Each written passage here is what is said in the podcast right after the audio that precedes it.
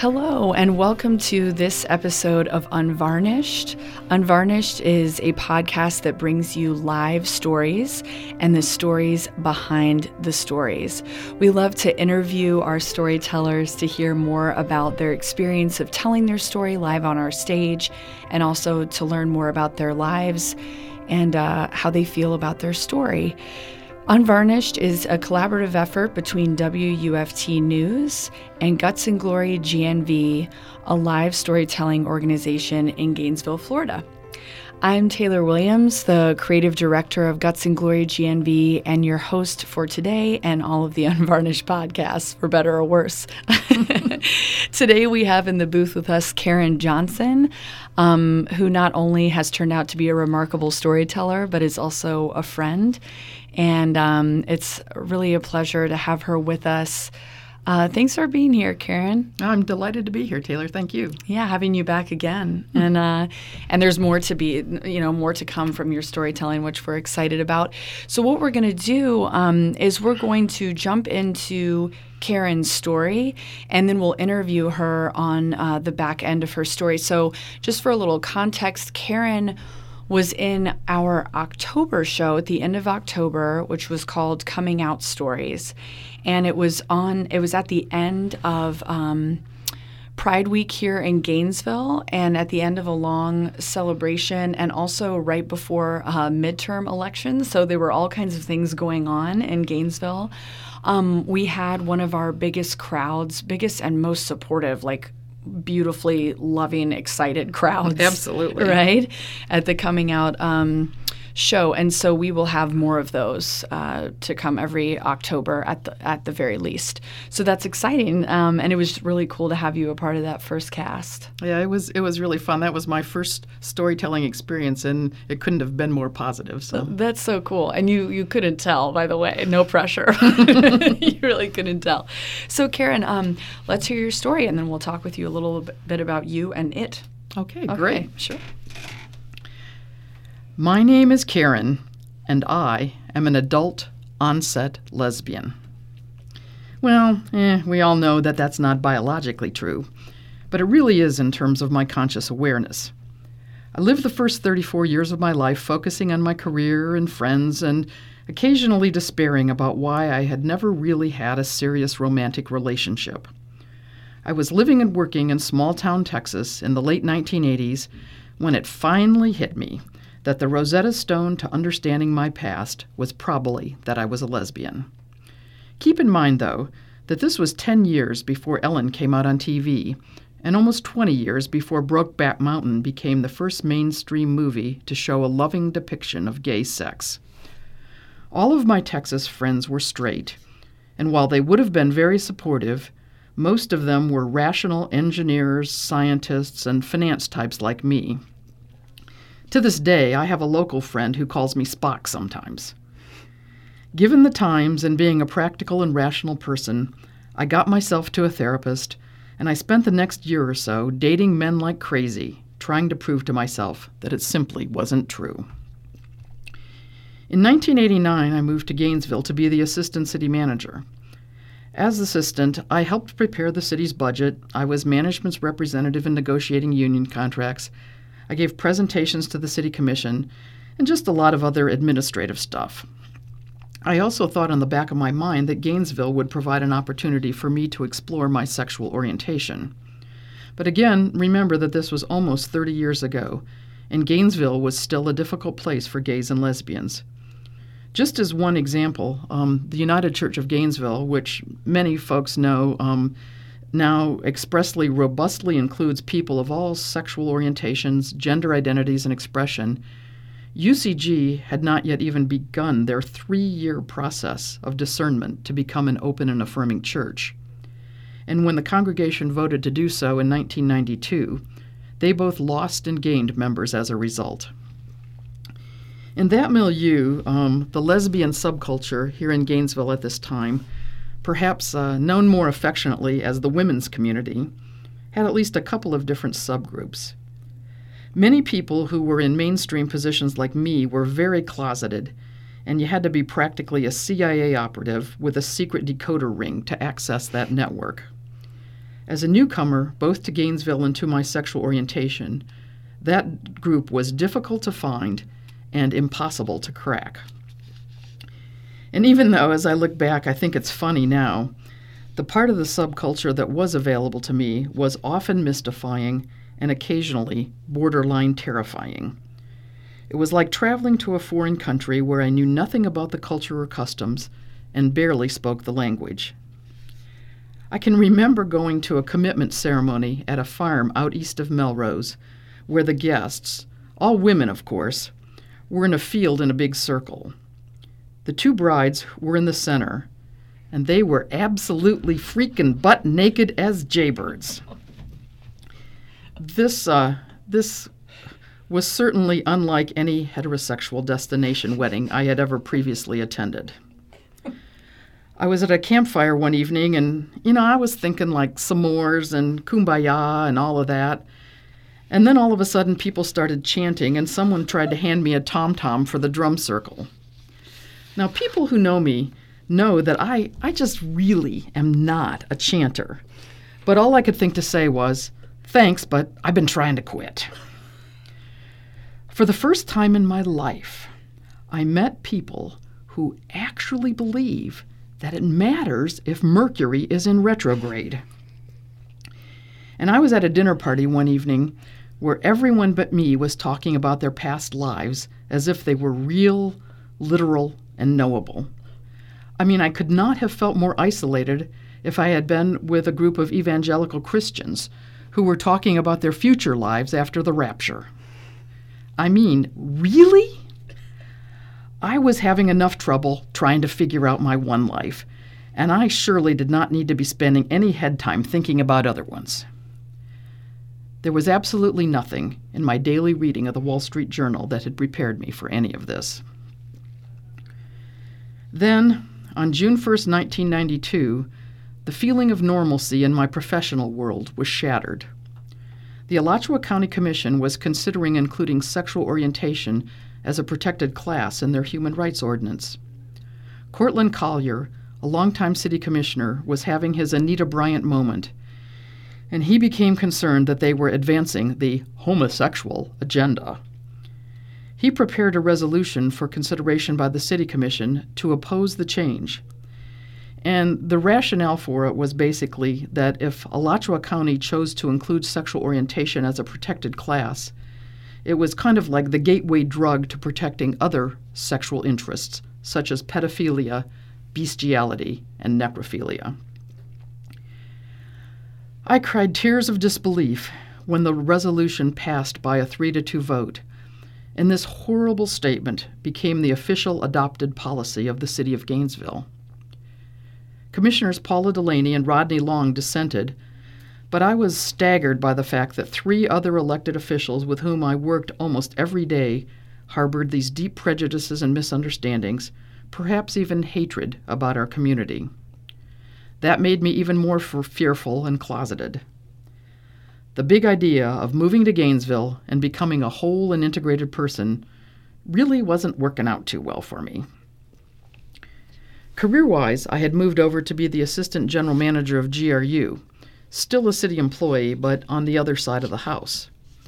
Meanwhile, the city manager and his leadership team were dying deaths by a thousand cuts of their own making, with administrative chaos, travel scandals, a joint had been found in the ashtray of the city manager's car. Just a variety of other professional incompetence and ethical lapses.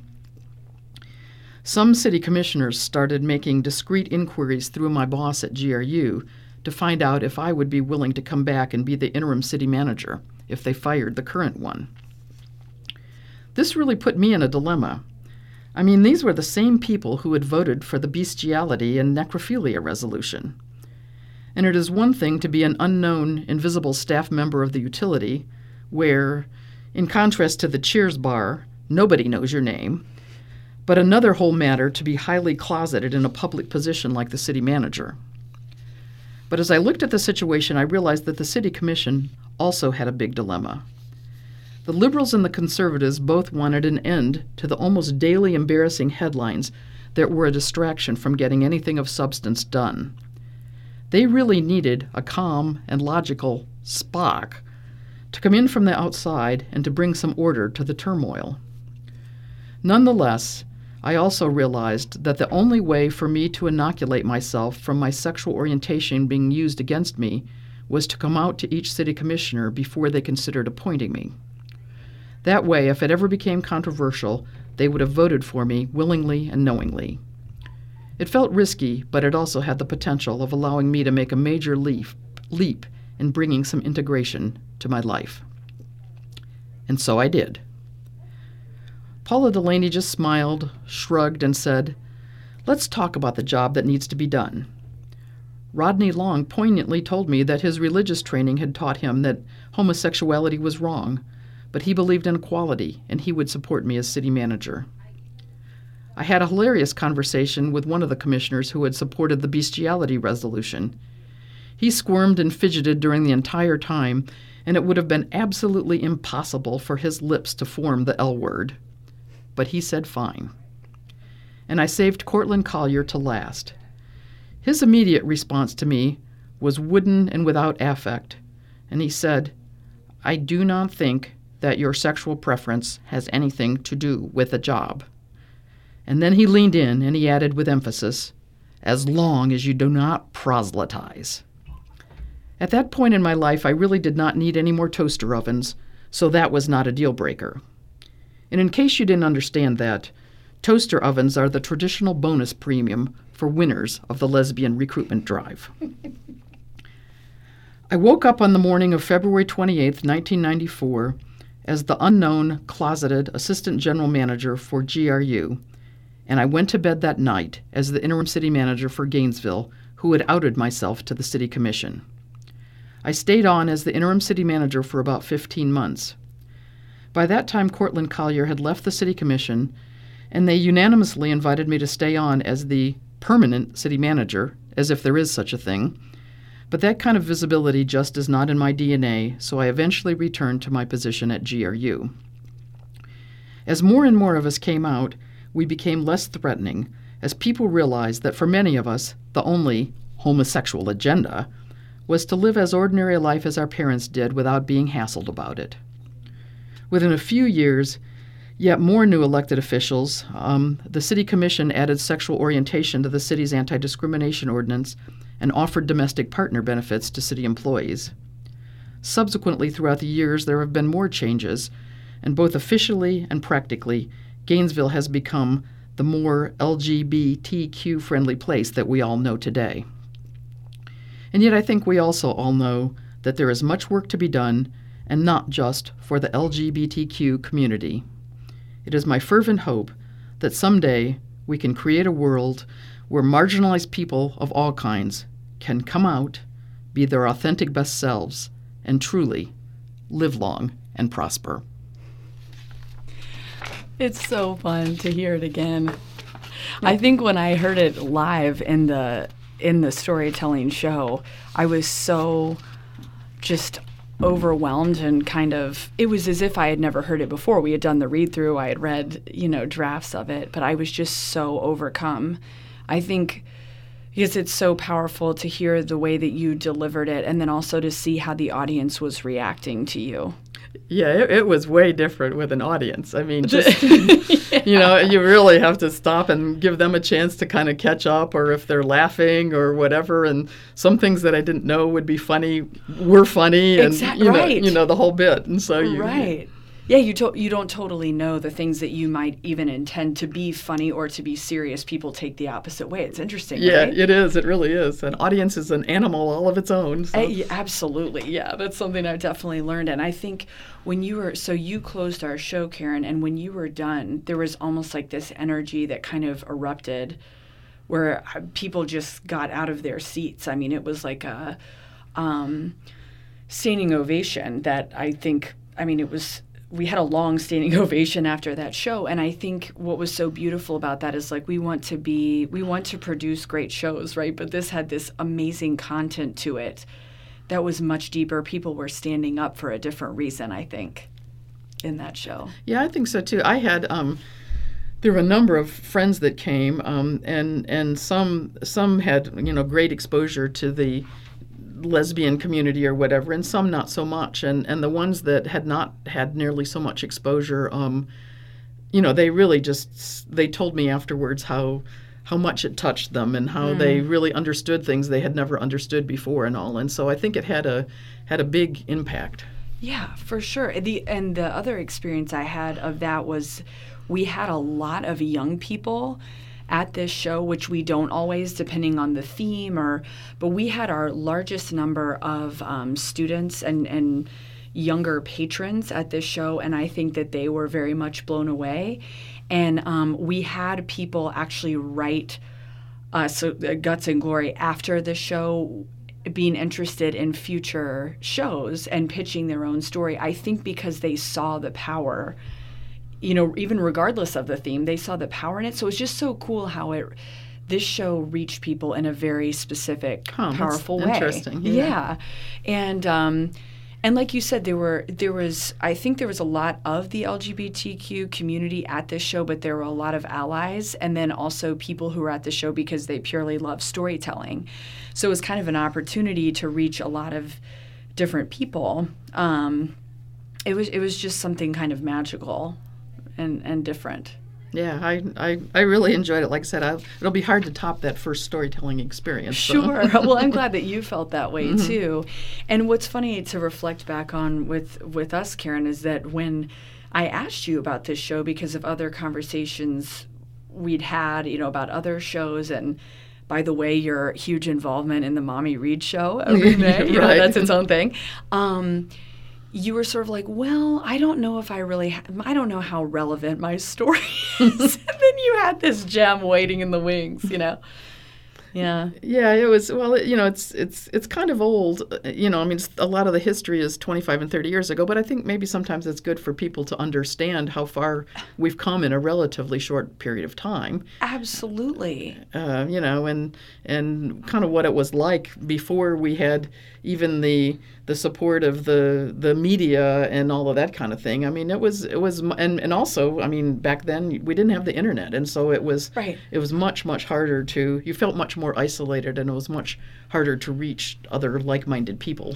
That's right. Yeah, and it really puts things in perspective about how different things are now and also like you said that it wasn't that long ago. I mean, right. that's what blew my mind partly like growing up in Gainesville and knowing some of those names and thinking like, geez, when Karen moved here, you know, I think I was in kindergarten and like life was happening and I I was totally I didn't know that any of this was going on. So it was really healthy for me to get that perspective. And um, you know, like when you're speaking to that history, it's the history interwoven into your very intimate, your own personal history, right? And so for someone to hear this story, like, oh my gosh, Karen, how did you manage this? Whereas, like, you seem to have this perspective that it's been some time and you're very confident in this story. And it just sounds like it was so difficult, but like you did it, you feel like a hero.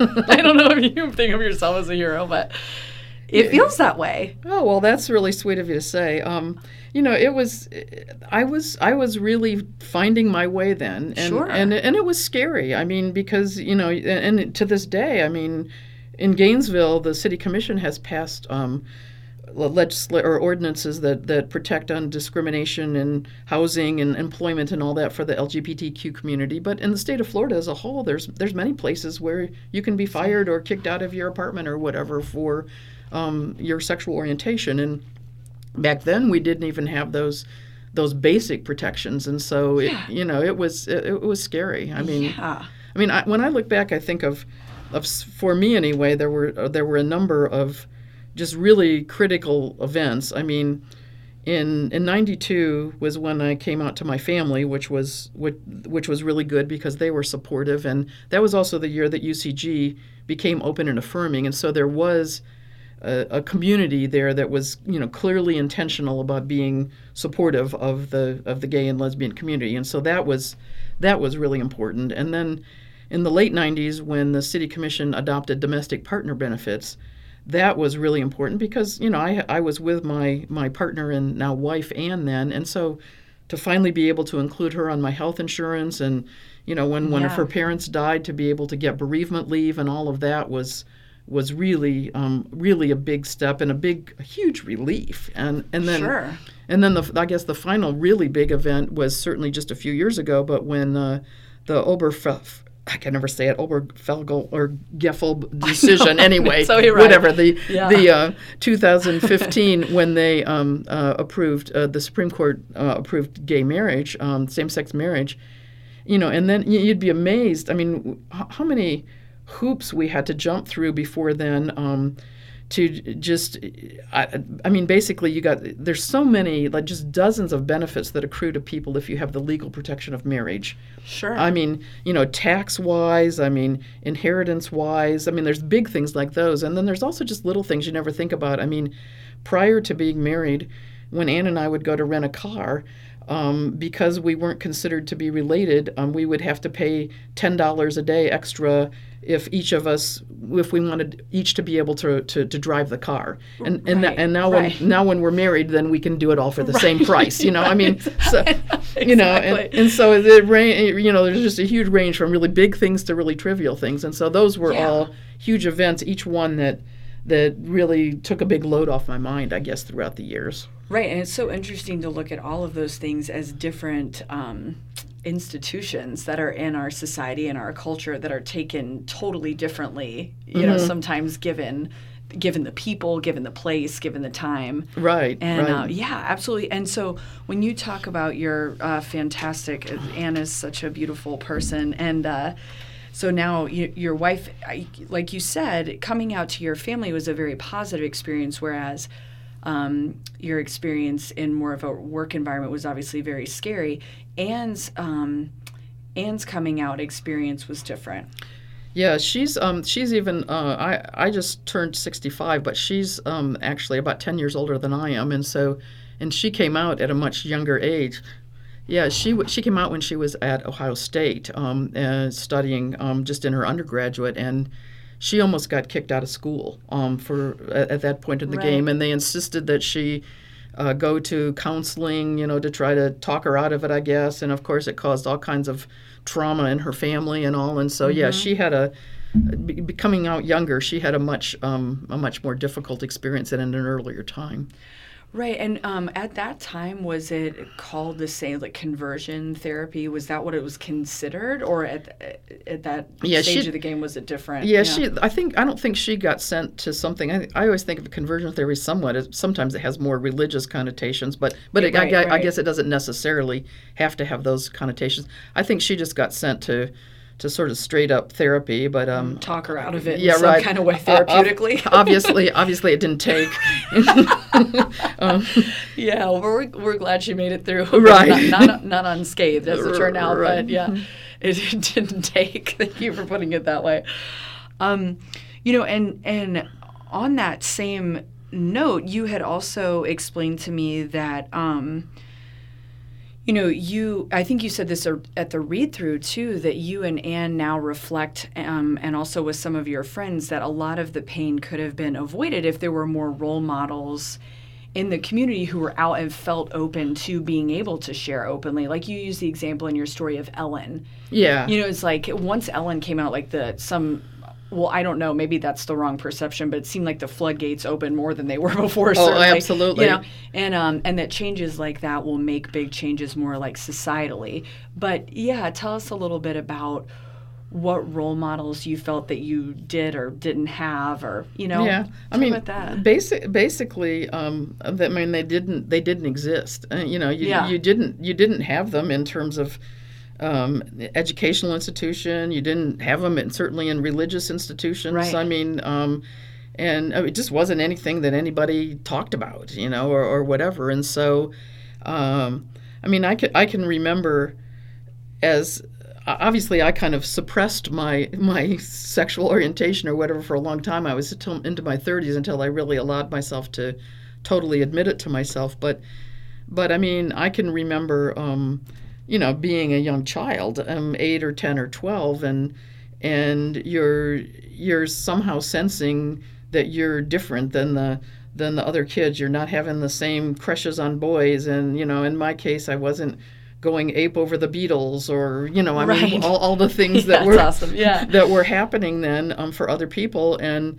and yet you don't really have anybody to help guide you on your journey Yeah. and it's uh, and it's really you know can be a very it was at the time a, a very lonely and befuddling situation as as, as a kid you know Sure, sure. Um, and th- that was another thing that came out in the read through too is that people were sharing their experience of knowing very early, but usually coming out a bit later, um, and but also feeling that it had to be. Um, that there's also a moment where you come out to yourself, right you know, and that's uh, the, kind of the first step, or someone, sug- you know, that um, and that, that maybe maybe next it's your family but sometimes because that's so close that can be the hardest thing to do you know but coming out to the self as the first yeah. step. yeah. Oh Yeah. yeah. You have you have to come to grips with it yourself. And and like i said f- for me it, it was ironic. I i was i was living in texas but when it finally hit me i had actually i had actually been on a a rotary trip to australia and new zealand.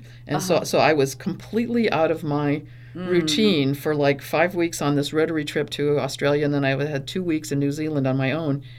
And when I was there, there I met this woman that all of a sudden I just I just had this overwhelming crush on her, and it mm-hmm. and I and I and I then it, and it finally you know it finally hit me. It's like oh my gosh, this is it. You know? it's official yeah, right. You know, and this explains it all. You know, and I, and, you know, but then I, so then I was there by myself. I mean, I wasn't by myself. I was with a small group of people, but, but actually, our leaders were were hardcore, fundamental religious. I mean, there was nobody to talk to there yeah, about. that, the- didn't, the- that didn't solve that problem yeah, this revolution. So, I, so a revelation. So I, uh, I just or revolution Yeah, right, exactly. yeah uh, but but then when I came back and got into my routine again in Texas, uh, that's when I had to you know start to come to grips with it or whatever and, and figure out what that meant. And it wasn't too long after that. It, like I said, it was probably a year, a year and a half. Um, then after that, that then I moved to, to Gainesville, and that's when then it really started happening for me. So Wow, it's so it that even that part of the story in and of itself is so fun because sometimes we do have to go away from things to really understand them and then come back. You know, yeah, to get that just- perspective. Right, and, and get the perspective, get out of your own habits and ways of thinking. Sometimes it's really interesting how things big and small can develop that way when we can get some distance from them. Yeah, well, as you know, I mean, just in my regular life, I really enjoy international travel because Right. it really, I think it challenges you that way in, in Mm-hmm. so many ways, forces you to get out of your comfort zone and to think about how other people in the world see things, and I think that's that's really valuable in all aspects of life. So Right, absolutely. That's so true. Speaking of perspective, so you had um, reminded me of the statistics that we talked about at the show, which um, I actually got from um, an adult seminar um, at United Church of Gainesville. And these statistics, um, are from a study at the National Center on Family Homelessness. And uh, there's just a few that I'm going to read here, and then maybe we'll talk about this a bit. So, there are 1.6 million homeless youth under 18 in America, just in general, and then 43% identified as lesbian, gay, and bisexual. 40% identify as transgender. 90% of those youth left because of harassment, bullying, and family rejection. 75% report physical, emotional, or sexual abuse. So, um, on top of that, just uh, the attempted suicide rate in the US for the general population is right below 5%, but for lesbian, gay, and bisexual, 12 to 20% and for the transgender community, 41%. And if they are another minority, such as Asian American or African American, on top of also being transgender, the rates are 50% or higher. And when you say in your story, there's you say a line about being that you really the goal is to become a whole and integrated being. I love that thought because I think so many people can relate to the desire for their life to feel that way, whole and integrated. And then I think if we look at statistics like this, it shows us how far away from that desire and that goal people are in our community, people very close to us. Yeah, it's um I mean we are really lucky to have um, you know several churches in Gainesville that that really are very welcoming or whatever. So there's places that I mean, I, I think uh, you know one of our other storytellers at the coming out show. I thought spoke very, very poignantly about you know what it was like for her to be a, a youth leader in a Right. in a conservative church, and yet and she did that by day, and then by night she was on the the internet as an alternate persona that was more reflective of who she really was and how you know how torn up she was about that, and um, That's right. you know, and that's that's I, I think that you know lots of lots of kids aren't even able to do that, and so they end up being some of the statistics that that you've cited, and, it, and it's and it's really sad, and and particularly I think I mean I feel sad that when it's when it's the churches that are doing that to them. I know it feels like the ultimate irony and backfire, right, of what is meant to be a supportive and loving community, or is intended to be in my in our minds. I think. Yeah, exactly, exactly. Yeah, and then and then to have that, um, to, have the churches do that, and you know, I can. I mean, when I was when I was sitting in the pews in the church that I grew up in 50 years ago, like I said, there wa- there was no there was no support there for my for help on my journey but i can understand that 50 years ago. People's our whole understanding of i can forgive it i guess mm-hmm. the, our whole Sure. understanding of sexual orientation and gender identity and expression and you know scientifically and biologically and all that was was very different then. But but today and this this time it's to me it's a lot less forgivable of denominations that still continue to to press this, um, you know, the anti-gay agenda or whatever, um, you know, and how how just how sad it is for kids that are growing up in those churches. That's right. It feels so um, antiquated. I mean, it just and and it must be very confusing to be aware that there are other churches and communities that are accepting of it, but then you happen to go to a church that isn't supporting you, and it's like, well, how do, how do you reconcile that? I mean, Yeah, it's so painful and confusing. Well, it is, and, and I'll tell you, even for me, like I said, at the at the age of sixty-five, I mean, the church that I grew up in, um, my great grandfather gave the land for the church. Um, Well, it, yeah. wa- it was it was very um, it was it, it was one of the historic pacifist churches, and I really came of age during the Vietnam War, and Mm-hmm. so their protests against the war and all that were very instrumental in my career choices Mm. and just who I became as in my interest in social justice and all. And yet, when I go back to that church today, um, the, that church, you know, will not rec- would not recognize my marriage, and they have a practice of removing from the ministry any minister that would would dare perform a same-sex marriage. Right. And so, and it's and it's just, you know, again, I can I can deal with that, but but you know, I certainly don't. I certainly don't. I feel like a second-class citizen there. Put it that way, you know. And it's and it's and it's sad for me because of all my history there and what that church meant to me as a youth. But it's like, you know, okay, I guess I'm I guess I'm not as welcome there now. Right. It's yeah. I just and the the the disconnect there. It's like it feels very human, um, sort of like the darker side of human psyche and behavior to be able to think that we can choose sort of who who belongs and who doesn't. Yeah. You know, and that that's a very strange mental space to to think about. And that we're just not, um, we're not as always as understanding as we would Yeah. like to think we are. I don't Yeah. know. Yeah. And, and and that being said, I mean, I was really one of the lucky ones because when I came out, I mean, my family was very supportive. Yeah. And and um, my my uh, even my 80 year old grandmother, I mean, absolutely learned to love Anne. She said to me at one point, um, you know, I didn't I didn't want to learn to love Anne, but I couldn't help it. You know, you know, which is that's awesome. it was Yeah, really right. sweet, you know. So, like, and, yeah. and and uh, my sister at one point told me a really funny story. Um, the uh, she was she was riding in the car, and I have a, a niece who's now graduated from college, but my niece was. I don't know, five or six or something at the time, and she was in the back seat with one of her girlfriends, and they were talking, and and about, and my my niece said to her little girlfriend, "Well, maybe someday we can get married." And and by that age, her girlfriend had already said to her, "Oh no, no, no! Only only boys and girls can get married." And my niece said back to her, "Oh no, oh no!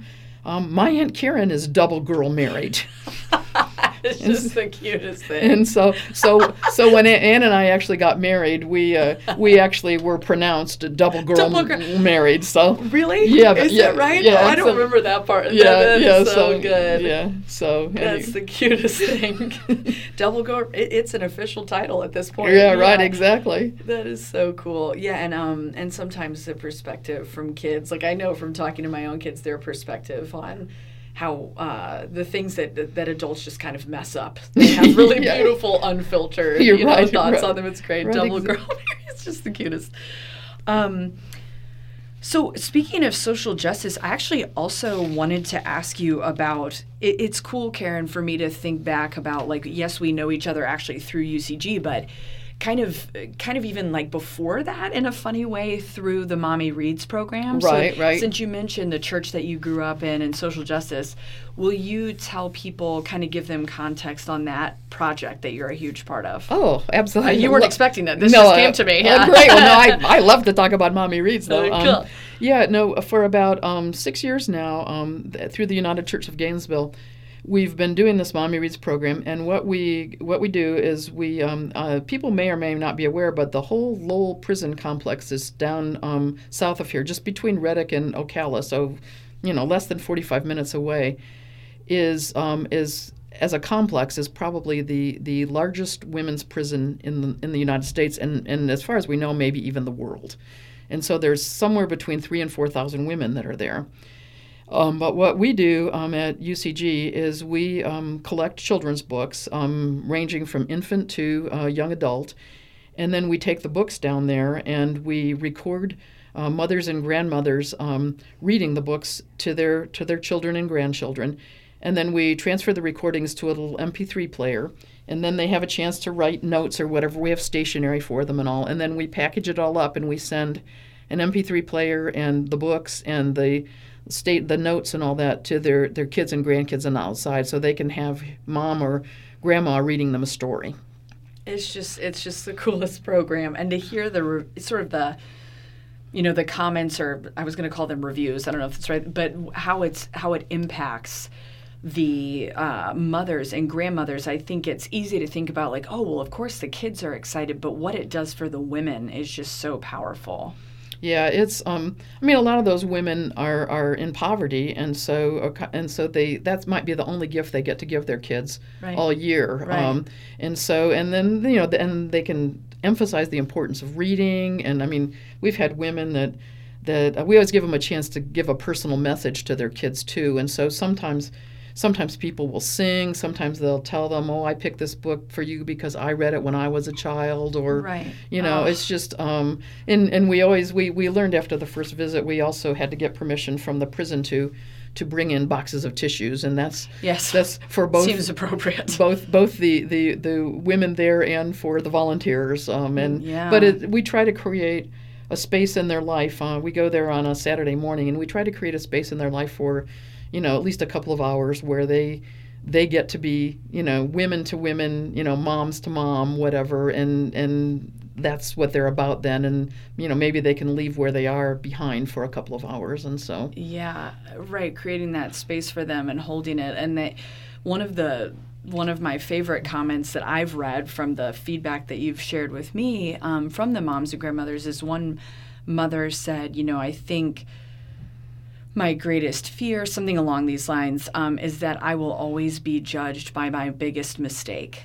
Right. You know and so she felt as if mommy reads gave her the chance to be a loving caring mother uh, which she is anyway but like society may not see that because she's incarcerated right? Right. and so instead they're seeing her through her mistake. Um, and i feel like that's such a human statement where we can all relate um, and it's that same thing that you said about wanting to be a whole and integrated person Right. Yeah. I mean, I would I would hate it if if if I somebody took the worst decision I ever made in my life or the worst person I ever associated with, and that was the definition of my entire life. I mean, how different would my life be? yeah You know, exactly you- right for you know, everyone right? Yeah, exactly. And and yet that's often what we do with with people who are incarcerated. They're really a forgotten population. Uh, and so you know yeah we we feel I, I know the volunteers Mommy Reads volunteers we feel like we get much more out of it than we put into it Mm, just being yeah. able to associate with those women so That's so cool. Yeah, what a great project. And, and it's fun to remember that that's how